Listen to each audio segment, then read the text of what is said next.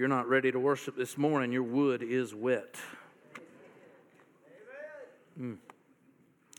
Before we get into God's word this morning, let's go to the Lord in a word of prayer.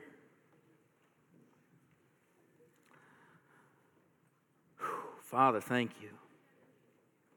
You are holy.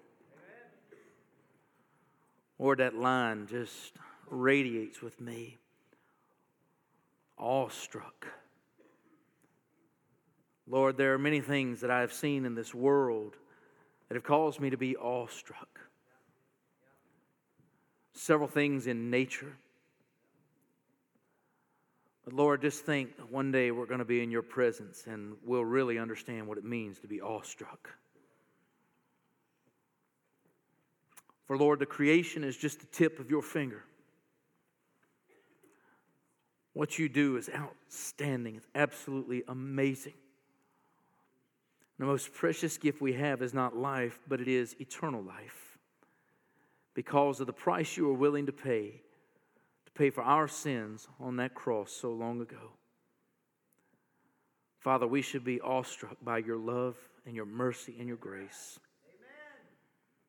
God, we just ask that you be with us today as we talk about returning to the sacred, understanding what it is that you require of us, in particular when it comes to worship. God, that we ought to give you all that you deserve, for you are worthy.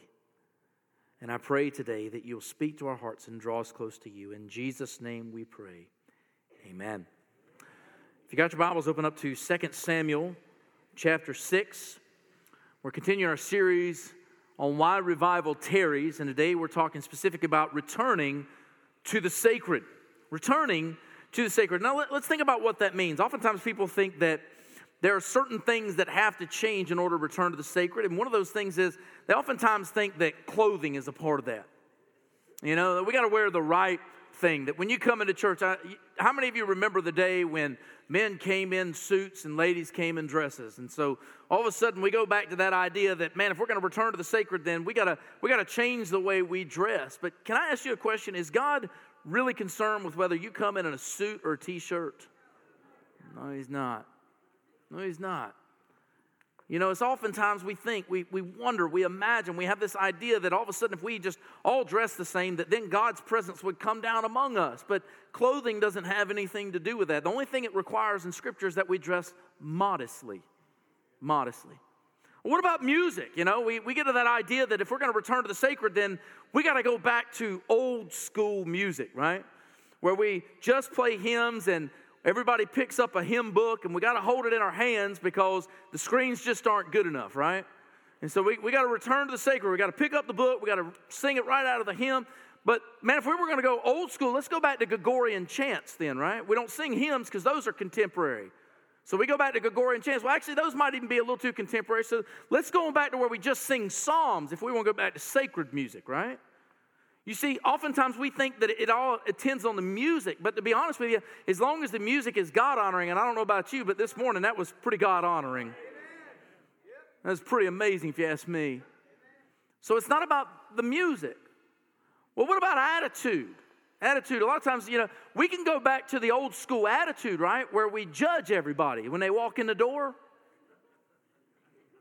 Well, they're not as righteous as I am. I'm, I'm holy and they're wrong. You know, we could go back. How many of you remember church like that? Do you remember church like that where everybody just kind of gave you that glaring stare? Like, who do you think you are and what are you doing here? You know, and you thought to yourself, why am I here? Right? Why am I here? You know, that's the old school attitude. I mean, I grew up in a church like that, man. You just turn your nose up at people, man. I'd, I'd, much rather go around and shake hands with everybody, talk to everybody, get to know everybody. So it's, it's not about returning the sacred in that sense. Let's listen to what the word sacred means it means connected with God or dedicated to a religious purpose. Or here's another one dedicated or set apart for the service of worship. So, what does God desire in order for us to return to the sacred? Number one, He requires our hearts. God is more concerned with what's on the inside than what's on the outside. God, God isn't concerned that you come in dressed in, in the dressed to the nines and all decked out and everything. God is, is more concerned with whether your heart's ready to serve Him, whether your heart's ready to worship Him and glorify His name. God's more concerned about the heart, making sure that you got things right in your life. Man, that's what the altar's for, right? It's going ahead and just throwing it all on the altar and giving it over to God and making sure that we're right with God. Even in the middle of worship, people are coming up and making sure we're right with God, that we want to be able to worship and glorify His name. So it's about having a heart, it's about being selfless. It's about being selfless. In other words, when we come into church, we don't sit back and go, well, that's not my kind of music. Well, I didn't know we were singing to you in the first place, right? I didn't know we were, I didn't know your name was in those songs, right? You know, it's about being selfless. And guess what? That means if somebody sits in your pew, change seats, right? That's your name's not on there. My name's not on there. Nobody's name's on there. That's a good thing, right?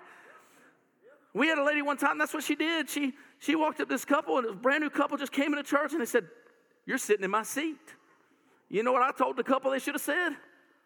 I told them they should have looked around, said, I don't see your name, so find another one. Talking about church fights, right? Anyways, it's about being selfless. It's about recognizing that, guess what? Church isn't about us, it's about the one we come to serve and glorify. That's returning to the sacred. It's also about love and devotion. Why are you here this morning? Let me be honest with you. How many of you have those mornings where somebody is dragging you out of the bed to get to church? Wives, how many of you have to drag your husbands to church sometimes? Husbands, how many times you had to drag your wives to church? How many of us have to drag our kids to church? You know, it's about love and devotion. It's about that psalm. It says, Man, I was glad when they said, Let us go into the house of the Lord. Man, when you wake up in the morning on Sunday, you ought to be, Man, it's exciting because I get to go be in the presence of God. That's about having a sacred heart that is ready to love and devote ourselves to God. And that's about being filled with the Spirit. Yes, I just said it filled with the Spirit. It's about allowing the Holy Spirit to work in and through our lives. That's how we return to the sacred, is allowing the Holy Spirit to transform and change us throughout the service. Even while we're singing, God can speak to you and move in your heart and challenge you and transform you. Not just the message, but even in the midst of the words of songs, God is speaking to us. Man, when we want to return to the sacred, there's several things that we need to be doing. And it has nothing to do with what we often think, but it has everything to do with putting our hearts in tune with God. So this morning, we're going to look at three stages in returning to the sacred. It's very important for us to get this. First, we want to look at David's ambition. Look with me in verses 1 through 5. It says, Again, David gathered together all the chosen men of Israel, 30,000. And David arose and went with all the people that were with him from Baal of Judah to bring up from thence the ark of God, whose name is called by the name of the Lord of hosts, that dwelleth between the cherubims. And they set the ark of God upon a new cart and brought it out of the house of Abinadab and was in Gibeah. And Uzzah and Ahio, the sons of Abinadab, drave the new cart. And they brought it out of the house of Abinadab, which was at Gibeah, accompanying the ark of God. And Ahio went before the ark. And David and all the house of Israel played before the Lord on all manner of instruments made of fir wood, even on harps and on psalteries, on timbrels and on cornets and on cymbals. And look at David's desire. His desire is to move this piece of furniture called the Ark of the Covenant. What was so important about this ark? It was a box, right? It was a box that was built back in the time of Moses, but it was built for a specific purpose. There were several things that went into the Ark of the Covenant. At first, the Ten Commandments that God had chipped out on stone, He placed it in the Ark of the Covenant. A couple things were later added to the Ark of the Covenant. There was a bowl of manna that had been collected after the people of Israel left the desert, and they collected that and they put it into the Ark of the Covenant as well. There was also the rod of Aaron that had budded, showing his priesthood would come through him, and therefore that also was placed inside the Ark of the Covenant. But what was so important about this box was there was actually a lid that was placed on top of it. And this lid was something that was extremely unique in its texture, in the way it looked, and what it also represented. In Exodus 25, beginning of verse 17, here we read about the lid that was placed on the Ark of the Covenant. It says, And thou shalt make a mercy seat of pure gold. Two cubits and a half shall the length thereof, and a cubit and a half the breadth thereof. And thou shalt make two cherubims of gold, of beaten work shalt thou make them in the two ends of the mercy seat. And make one cherub on the uh, one end, and the other cherub on the other end. Even of the mercy seat shall ye make of the cherubims on the two ends thereof. And the cherubims shall stretch forth their wings on high, covering the mercy seat with their wings, and their faces shall look one to another toward the mercy seat, shall the faces of the cherubims be. And thou shalt put the mercy seat above upon the ark, and in the ark thou shalt put the testimony that I shall give thee. And there I'll meet with thee, and I'll commune with thee, and above the mercy seat, from between the two cherubims which are in the ark of the testimony of all which I will give thee in commandment unto the children of Israel. So you've got this box, and then they put this lid on it, and on top of it is called a mercy seat. It's a throne chair. And that throne chair would represent the presence of God, that God was seated on the throne. Now, understand, it wasn't that God was actually seated on that throne, because God is omnipresent, He's everywhere at all times. But there was this mercy seat that was placed on top of the Ark of the Covenant. Then there were two cherubims or angels, and they had their wings spread out to cover the mercy seat.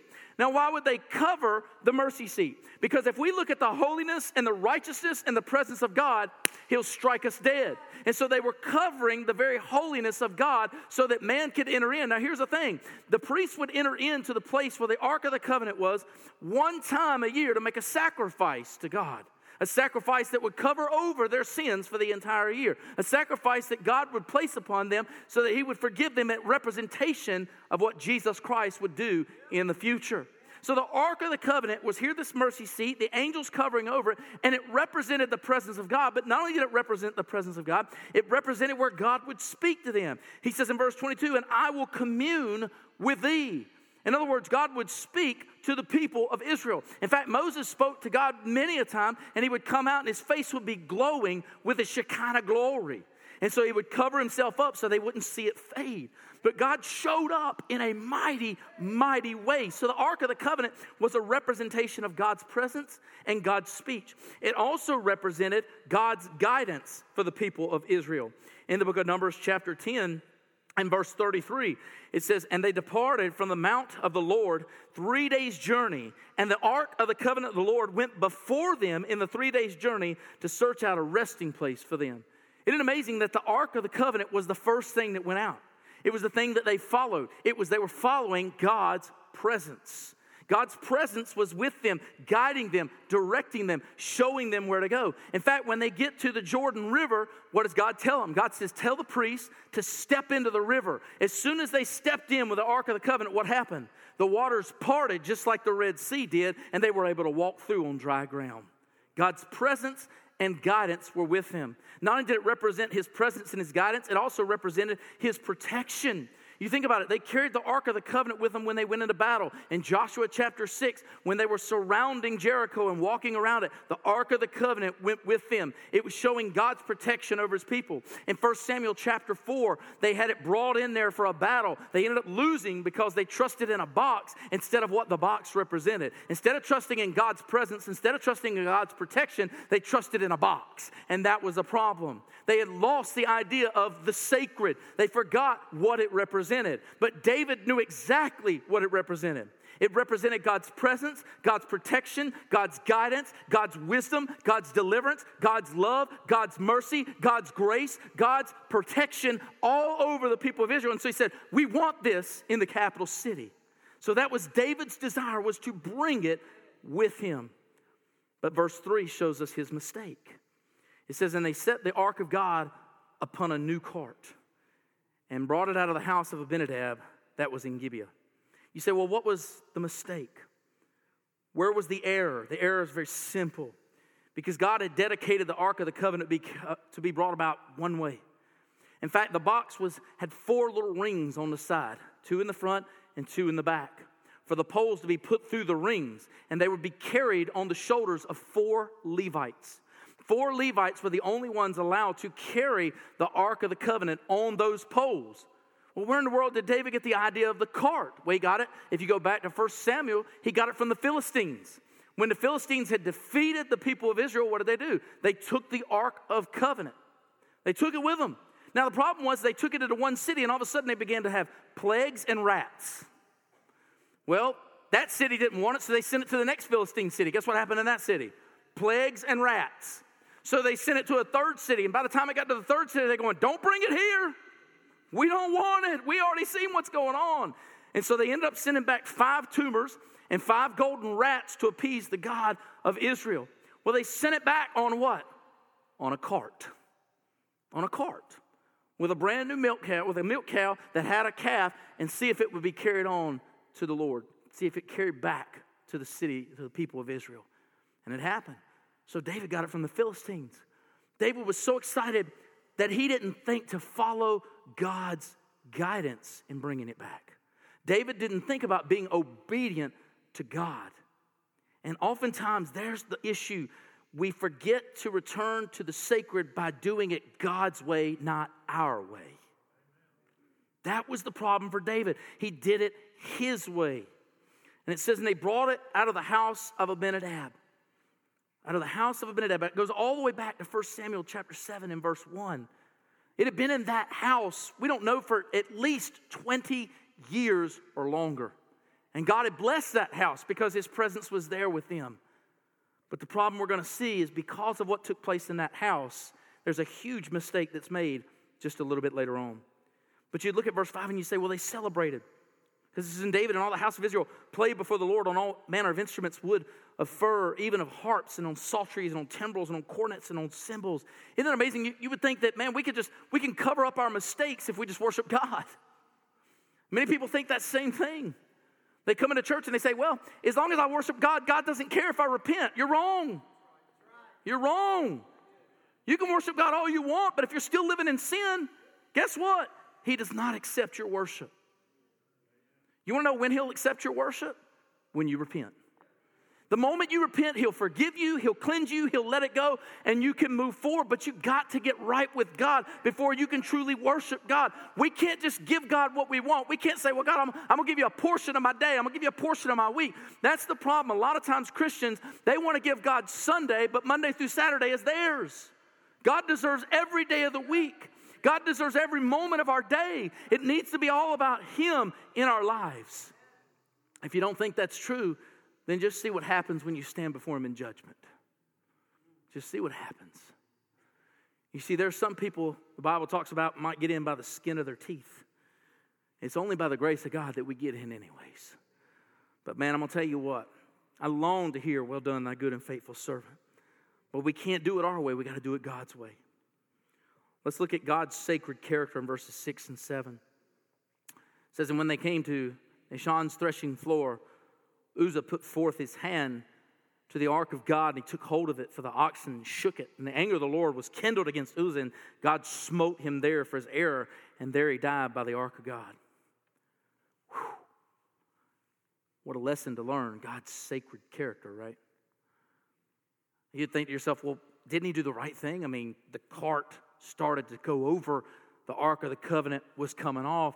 What if the lid had popped off and then all of a sudden the Ten Commandments came out and the rod came out and the manna came out? And then what would they do? Because now it's, it's messed up. So this guy, all he did was he put his hand out and he steadied it and he stopped it from falling over. And so, well, let me just tell you what he did. He probably just saved every life that was there except his own.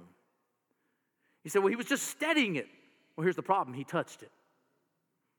He touched it. He touched what represented the presence of God. And when unholiness touches holiness, it has to evaporate. It's gone. I mean, you look at this. He says, when they came, says Uzzah put forth his hand to the ark of God. Why would he think that he could touch it? Why would he think that he could even get close to it? Well, the problem was is familiarity breeds contempt. Familiarity breeds contempt. You got to remember, he was one of the sons of Abinadab, and so it had been in their house for over 20 years. There's no telling how oftentimes they just ran by it and didn't think anything of it. Familiarity breeds contempt, and let me tell you something that happens in the church today. We can become so familiar with God and we can begin to give God all these different titles and we begin to think about God as our friend and forget. And we also think about God and His mercy and His grace. And those are all good things, but oftentimes we forget that our God is holy and just and perfect as well. We begin to loosen up on it. When we become familiar, we fail to give God the glory and the honor that's due His name. And oftentimes we think, well, as long as I'm here, I'm good. That's not true. As long as your heart is here and you're ready to worship God, then you're good. Then you're good. But look at this in verse 7 it says, And the anger of the Lord was kindled against Uzzah, and God smote him there for his error. You know what the word error actually means in the Hebrew? Irreverence irreverence. How was he irreverent? He touched what represented the presence of God. Man, if you go over to 1 Samuel chapter 6, verses 19 and 20, guess what they did in that town? They decided to open the Ark of the Covenant up. They wanted to look inside. God killed over 50,000 of them when they did that. Killed them dead. They thought they could look into the presence of God, and God smote them in 1 Samuel 6, took their lives from them. You'd say, Do you think God is like that today? Well, let's just take a few examples. How about Moses in Numbers chapter 20? Moses was a godly man. Moses was the most humble man. What did he do? God told him to speak to the rock. What did Moses do? He struck it. And when he struck it, yeah, the water came out, but the problem was is God what? Told him, "You'll not enter into the promised land now." You'd say, "Well, he just messed up one time." Yeah, that's exactly right. He messed up one time. And God said, You won't go in now. God explained to him exactly why. Well, how about Saul in 1 Samuel chapter 13? Saul was just ready to go into battle. Saul knew that the most important thing he needed to do was make a sacrifice to God before he went into battle. Well, kings couldn't make sacrifices, they had to have a priest. So he was supposed to wait seven days for Samuel to get there. Well, the time's winding down. People start to leave his army. He starts to worry about whether he can win the battle. So what does Saul do? Saul brings in the, the animal and he sacrifices himself. He takes on the role of a priest. And because he did that, what did God say? I've taken your kingdom from you. It's no longer yours. Why? You would say, well, he was trying to do the right thing. Can I tell you something? The ends do not always justify the means, they don't. Well, how about Ananias and Sapphira? Let's go to New Testament because a lot of people say, oh, well, that's just Old Testament. Well, let's go to the New Testament. Ananias and Sapphira, Acts chapter 5, what did they do? They lied, right? I mean, God's not going to be upset with a little lie, is he? Well, they lied. You say, well, then God struck them down. Both of them. Killed both husband and wife. What for? They lied. That, that's all they did. How, how many of you lie? Anybody here lie? Y'all lying right now. You won't raise your hands. But you think about it. And in Ananias and Sapphira lighting, God struck them down. A lot of people say, well, why did he do that? Because it was the early church, and he wanted the early church to understand there needs to be purity in the church. He didn't want to mess around. The moment the first sin happened in the church, he took care of it, and I guarantee you everybody straightened up at that point. Could you imagine if God started striking us down for the wrongs that we did? You think people might straighten up? Man, I remember when my dad started bringing out his belt and he started tearing my brother up, I knew it was time to stop. You know, I knew then it was it was over. I didn't want one of them. But that's the thing. Oftentimes we look at God and we say, oh, well, God is so merciful and God is so gracious and God is so loving. And yes, He is all of those, but my God is also just and He's perfect and He's righteous. And so He requires that of us. We've got to get back to the sacred. Man, I think about this in the book of Exodus, chapter 24, when Moses was going to enter into the presence of God. Listen, this is in the Lord in Exodus 24, beginning verse 12. And the Lord said unto Moses, Come up to me into the mount and be there, and I'll give thee tables of stone and a law and commandments which I've written that thou mayest teach them. And Moses rose up, and his minister Joshua and Moses went up into the mount of God, and he said unto the elders, Tarry ye here for us until we come again unto you. And behold, Aaron and Hur are with you. If any man have any matters to do, let him come unto them. And Moses went up into the mount, and a cloud covered the mount. And the glory of the Lord abode upon Mount Sinai. And the cloud covered it six days. And the seventh day he called unto Moses out of the midst of the cloud. And the sight of the glory of the Lord was like devouring fire on the top of the mount in the eyes of the children of Israel. And Moses went into the midst of the cloud and got him up into the mount. And Moses was in the mount 40 days and 40 nights. Could you imagine if we realized and recognized that we were entering into the presence of God? You know, one wise old saint used to say, he said, I wonder how many people still bow before they enter into the sanctuary because they recognize whose presence they're going into. Could you imagine what might be different if we thought the moment we walked through those doors that God was going to be here? Can you imagine the change of our conversation, the change of our attitudes, the change of our worship, the change of everything that would go on in this church if we really believed God was going to show up? You know, when God did show up during the time of Solomon and he came down upon the, the temple in a great cloud, you know what they did? They ran. Can I tell you, you would have two options if God truly showed up? One, you would either run out of here as quick as you could, or two, you just fall on your face and beg that God didn't take your life. That's it. But that's what would happen if God's presence showed up. But when are we going to believe that God wants to show up in such a way? I love Psalm chapter 15. Here's what it tells us Lord, who shall abide in thy tabernacle? Who shall dwell in thy holy hill? He that walketh uprightly and worketh righteousness and speaketh the truth in his heart. He that backbiteth not with his tongue. How many of you be in trouble there? Nor doeth evil to his neighbor, nor taketh up a reproach against his neighbor. Boy, that one verse right there hit home. In whose eyes a vile person is contemned, and he honoreth them that fear the Lord. He that sweareth to his own hurt and changeth not.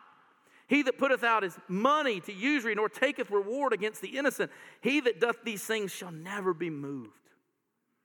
Whew. Do you see what it will cost you to be in the presence of God? It'll cost you all your sin. It'll cost you all your sin. But man, I'm going to tell you, when you come into the presence of God, it'll be worth it. I think about Moses' words Lord, show me your glory. Show me your glory. You, you know, Moses understood what that meant for him if God really showed up. You realize God answered that prayer for Moses about 1,500 years later? You say, well, what do you mean? You remember when Jesus took him up on the Mount of Transfiguration? Who was there? And Moses got to see the glory of God. Whew. 1,500 years and his prayer was answered, his request. Well, lastly, let's look at David's reaction beginning in verse 8. We see he becomes angry. And David was displeased because the Lord had made a breach upon Uzzah, and he called the name of the place Perez Uzzah to this day.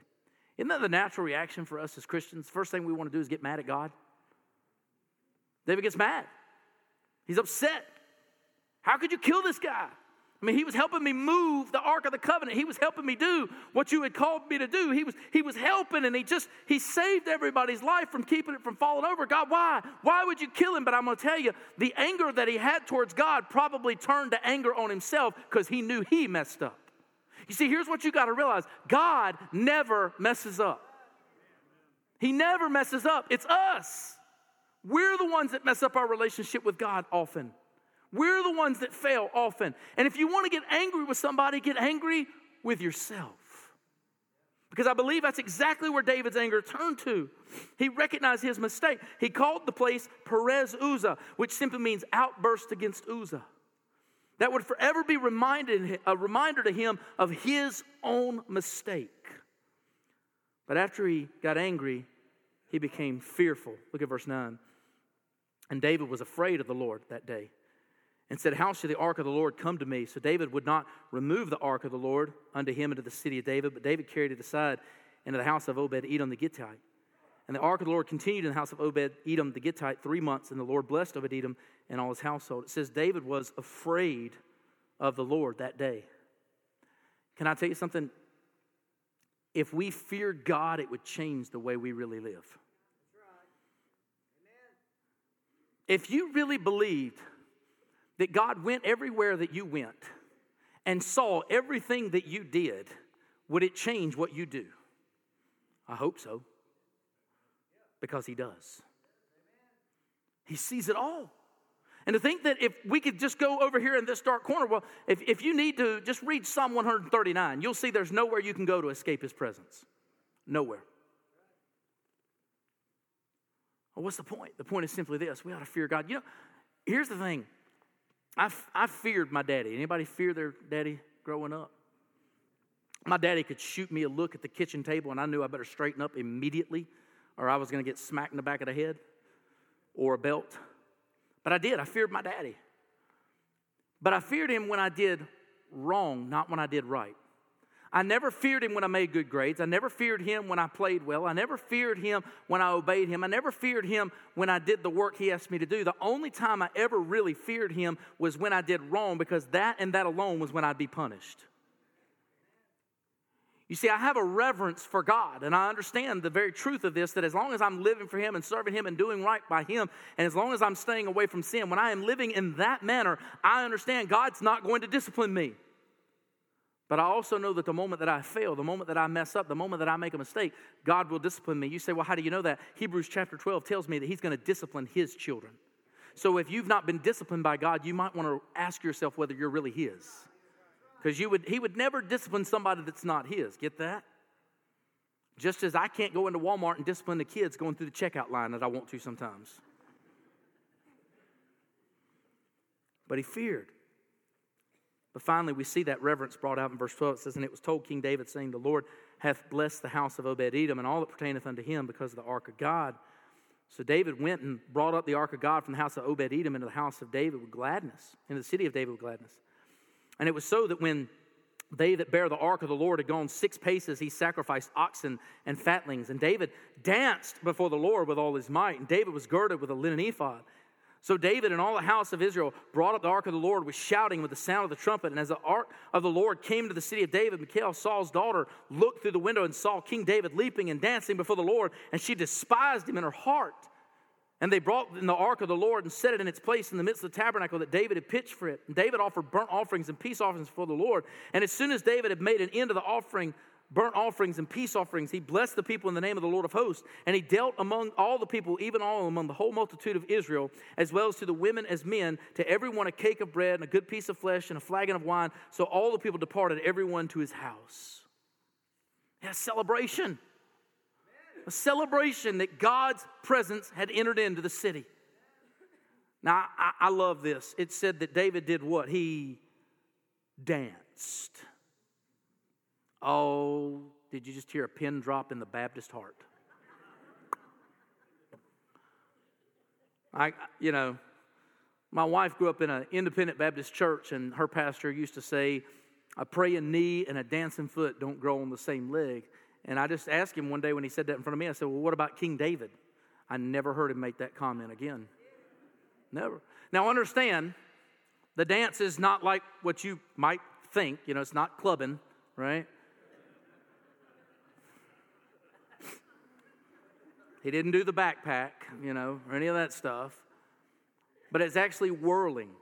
That's actually what the word means whirling. He, he jumped up. He was excited. He was ecstatic. He was thrilled that God's presence was coming in to the house and to the city of David. He was thrilled. He was moved in such a mighty way. It was such a beautiful portrayal of praise and worship unto God. And he celebrated and he was excited. You know what's interesting? There was somebody got mad at him, his own wife. Now, how many of you men, the moment your wife gets mad at you and gives you that look, you straighten up? Anybody? I've seen some of you guys, man, when you're right? David's wife gave him the look. But what did David do when she gave him the look? He ignored it. She's later going to get on to him and she's going to rebuke him and she's going to say, You look like a fool in front of everybody. And you know what David says? David says this I will look like a fool and keep looking like a fool if I'm glorifying God. You see, when we come into the presence of the sacred, we don't care about what anybody else thinks. All we care about is what God thinks. Perfect example of being reverent is going all the way back to Genesis chapter 4 and looking at the second sin that was ever committed. In Genesis 4, beginning in verse 1, it says, And Adam and knew Eve, his wife, and she conceived and bare Cain, and said, I've gotten a man from the Lord. And she again bare his brother Abel, and Abel was a keeper of sheep, but Cain was a tiller of the ground. And in process of time, it came to pass that Cain brought of the fruit of the ground an offering unto the Lord. And Abel he also brought of the firstlings of his flock and of the fat thereof. And the Lord had respect unto Abel and to his offering, but unto Cain and to his offering he had not respect. And Cain was very wroth, and his countenance fell. In other words, Cain became angry. You ever, man, a lot of people look at that and they say, well, you know, I don't, I don't understand why God got mad at Cain and why he accepted Abel. And a lot of people say, well, it's because God expected an animal sacrifice. No, that's not true. That's not true because there were all kinds of sacrifices in the Old Testament. They would bring wheat and they would bring first fruits and they would bring all kinds of offerings before God. God accepted all of those offerings. You got to look at two words in there. The first word being the word that was used for Abel's offering. It says he brought of the firstlings of his flock. In other words, Abel brought the best. Abel brought the first thing that came out and said, The first thing that comes out is God's, it's not mine. He gave of the firstlings of the flock. But when you go and look at Cain's offering in verse 3, it says what? that Cain brought of the fruit, not the first fruits, but the fruit. In other words, Cain just brought to God whatever he wanted to give him. And God honored whose offering? He honored Abel's offering because Abel gave him the best. Cain gave him whatever he wanted. We've got to realize that when it comes to worshiping God, we don't just give God whatever, we give him the best. Now, I'm going to tell you, I know you've been at work all week, you're tired, you're exhausted. You come into church and you think to yourself, man, I just, I just want to sit here. I just want to be fed. I just want to grow. Well, let me be honest with you. You're only going to grow with what you put into it. You're only going to grow with what you're willing to give to the Lord. You're only going to grow as you give God your best. If you just give God whatever you want, guess what? God's not honored in that. God is honored when you give Him the best. When you give Him the best. You see, if we want to get back to the sacred, if we want to get back to seeing God's presence, then we got to get our hearts right, we got to get our lives right, and we got to give God the best. Man, when we do that, I'm telling you, revival will come. It will happen when we decide we really want it to show up. But as long as we just keep giving God the leftovers and we just give God whatever we want to give Him, we cannot expect Him to show up. There's going to come a time where God's going to return. I look forward to it. He's going to come in the clouds. But you realize that He can still come down right now not in the clouds, but man, the Holy Spirit can fill this place and move and change lives if we'll let Him. Do you need to return to the sacred?